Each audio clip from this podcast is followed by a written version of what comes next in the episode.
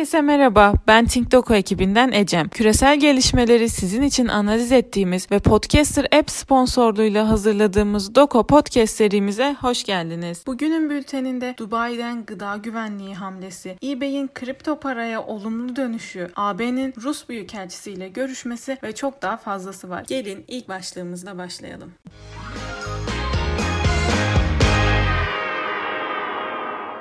İlk başlığımızda uluslararası ticaret var. Gemi nakliye ücretleri artan müşteri talebiyle beraber artma eğilimi gösteriyor. 2020 yılıyla beraber zirveye ulaşan ücretler 2021'in ilk çeyreğinde de aynı seviyelerde kaldı. Geçen hafta Los Angeles'tan Şangay'a konteyner ücreti 4403 dolara çıkarak 2011'den beri en yüksek sayıya ulaştı. New York, Rotterdam gibi daha az tercih edilen rotalarda da ücretler 3500 dolar seviyesine çıkarak rekor kırdı. Artışın sebebi olarak ise pandemiden dolayı üretimcilerin küresel dağıtım ağına güvenmesiyle beraber tüketimin ihtiyacı karşılayamaması gösteriliyor. Bu yıl için normal koşullara dönülmesi olasılığı da Evergreen gemisinin karaya oturup trafiği durdurmasıyla sona erdi. Bunlar önemli. Öncelikle Süveyş kanalında yaşananlar, gemi sayısındaki sıkışıklık ve liman işçilerinin Covid'e yakalanması deniz kargosundaki aksamayı çok üst seviyelere çıkardı. Ayrıca Evergreen olayından sonra deniz ulaşımında düzelmenin 4 ila 6 ay arası bir süre sonra yaşanacağı tahmin ediliyor ve denizde yaşanan bu sıkışıklık gemi ihtiyacını üst seviyelere çıkaracağı için pek çok şirket konteyner ve gemi ekipmanı sayısını arttırmaya başladı. Bu gelişmelerle birlikte tedarik zincirinin sıkıntı yaşamaya başlaması, küresel düzlemde hem artan hayat pahalılığı hem de gözlemlenebilecek kitle hareketleriyle politik riskin yükselmesi ihtimaller arasında.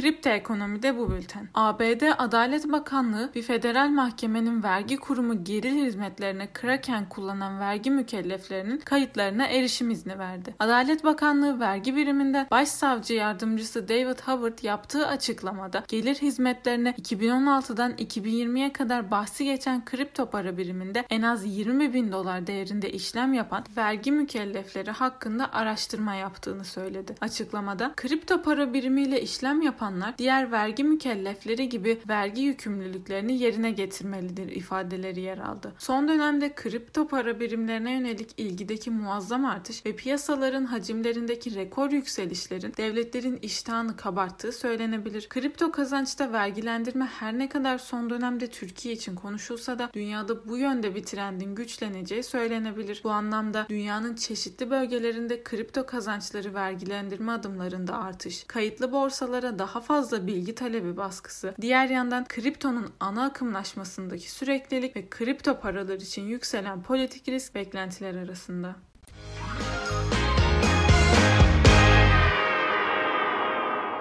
Kolombiya'da protestolar şiddetli bir şekilde devam ediyor. Kolombiya'da geçen hafta hükümetin vergi reformuna karşılık başlayan protesto dalgası ülkenin neredeyse tamamına yayılmış halde devam ediyor. Güvenlik güçlerinin protestoculara karşı aşırı şiddetine ilişkin endişeler artarken yaşanan şiddet olaylarında şu ana dek onlarca kişi hayatını kaybetti. Protestolar geçtiğimiz hafta artık iptal edilmiş olan vergi reformu ile birlikte ateşlenmişti. Ivan Duk öneriyi geri çekti fakat protestocu protestocular hükümetten yoksulluk, polis şiddeti ve sağlık sistemindeki eşitsizlikle mücadele etmesini talep ediyor. Hükümetin uyguladığı reformlar Kolombiya toplumunda orta sınıf ve zengin ayrımını derinleştirir nitelikte. Kolombiyalı işçi ve orta sınıf planların zenginlere değil kendilerine daha fazla baskı oluşturduğunu savunuyor. 2020 yılı verilerine göre aşırı yoksulluk içinde yaşayan Kolombiyalıların sayısı 2.8 milyon artış gösterdi. Polise ek olarak askerlerin de görevlendirildiği Kolombiya Kolombiya'da eylemcilere çok sert müdahalelerde bulunduğu ifade ediliyor. Yerel kaynaklar polisin göstericileri helikopterden bile ayrım gözetmeden vurduğunu açıkladı. Resmi verilere göre şu ana dek biri polis memuru olmak üzere çıkan olaylarda 24 kişi hayatını kaybetti. Protestolardaki ölü sayısı ise tartışmalı. Bağımsız STK'lar hükümetin aksine daha fazla kişinin öldüğünü söylüyor. ABD yetkilileri BM ve AB polisin göstericilere karşı uyguladığı orantısız gücü kınıyor bulunuyor. Fakat polis şiddetini durdurmaya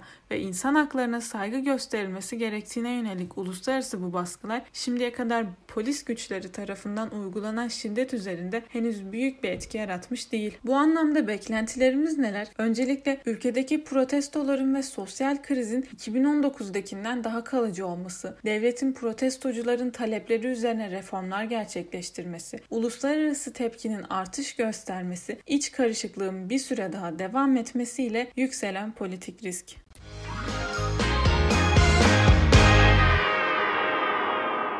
Aşı ekonomisinde ABD Covid aşı patent feragatını destekliyor. Dünya Sağlık Örgütü Başkanı ABD'nin koronavirüs aşıları için fikri mülkiyet feragatını destekleme kararını memnuniyetle karşıladı ve bunu virüse karşı mücadelede muazzam bir an olarak nitelendirdi. ABD'nin açıklamasından sonra Birleşik Krallık, AB üyeleri ve Japonya'nın da insanların sağlığını ilaç karlarının önüne koymaya karar vermeleri gerektiğini söyledi. Uluslararası İlaç Üreticileri ve Dernekleri Federasyonu Federasyonu, COVID-19 aşılarının patentlerinden feragat etmek, üretimi arttırmayacak veya bu küresel sağlık kriziyle mücadele etmek için gereken pratik çözümleri sağlamayacaktır. Aksine aksaklıklara yol açması muhtemel dedi. Bunlarla birlikte aşıların içeriklerinin açık bir şekilde paylaşılmasıyla merdiven altı aşılar artabilir. Bu durum birçok kişinin hayatını riske sokabilir. Bunun önüne geçmek için Sağlık Bakanlıkları aşının uygun koşullarda üretildiğine dair damga gibi tescillemeler yapabilir. Ülke ülkeler bu şekilde aşı üreteceklerse üretim tesislerinde ham maddelere erişim konusunda ve dozların kısa sürede güvenli bir şekilde üretmek için bir uzmana ihtiyaç duyulabilir ve eğer bu fikir başarıya ulaşırsa altın yumurtlayan tavuk gözüyle bakılan kanser, şeker ve tansiyon hastaları da aynı durumu kendileri için de talep ederek ilaç sektöründe yeni bir çığır açabilirler. Bununla birlikte de politik risk düşebilir.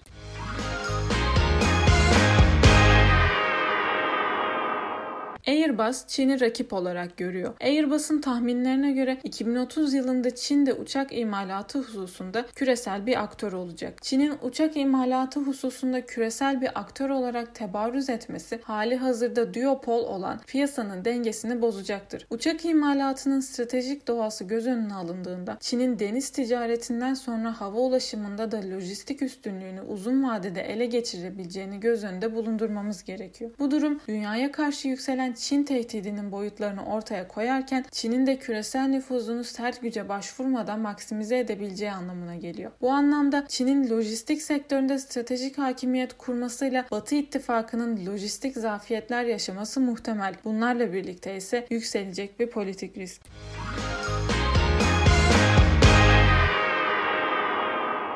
Afrika güncesinde Kenya-Somali ilişkileri tekrardan başlıyor. Katar emirinin arabulucu ile birlikte Kenya ve Somali arasında durdurulan diplomatik ilişkilerin tekrar başlayacağı öğrenildi. Afrika boynuzunda devam eden nüfuz mücadelesinde Katar'ın yumuşak gücü tekrar etkisini gösterdi. Bölgede bir blok olarak hareket eden Türkiye ve Katar'ın nüfuzu Somali ve Kenya arasındaki sorunları çözerken hali hazırda güç durumda bulunan Somali liderlerinin de lehine gelişmelerin kapısını aralayabilir. Bu durumda Türkiye ve Katar'ın Afrika boynuzunda kalıcı hale gelirken bu durumun Türkiye-Mısır normalleşmesinde de yansıyacağı aşikar. Bunlarla birlikte Afrika boynuzunda artan Türkiye-Katar nüfuzu, Katar'ın bölgede bazı ticari ayrıcalıklara kavuşması, Türkiye-Mısır normalleşmesinde Türkiye'nin diplomatik avantaj kazanmasıyla politik riskin düşmesi beklentiler arasında.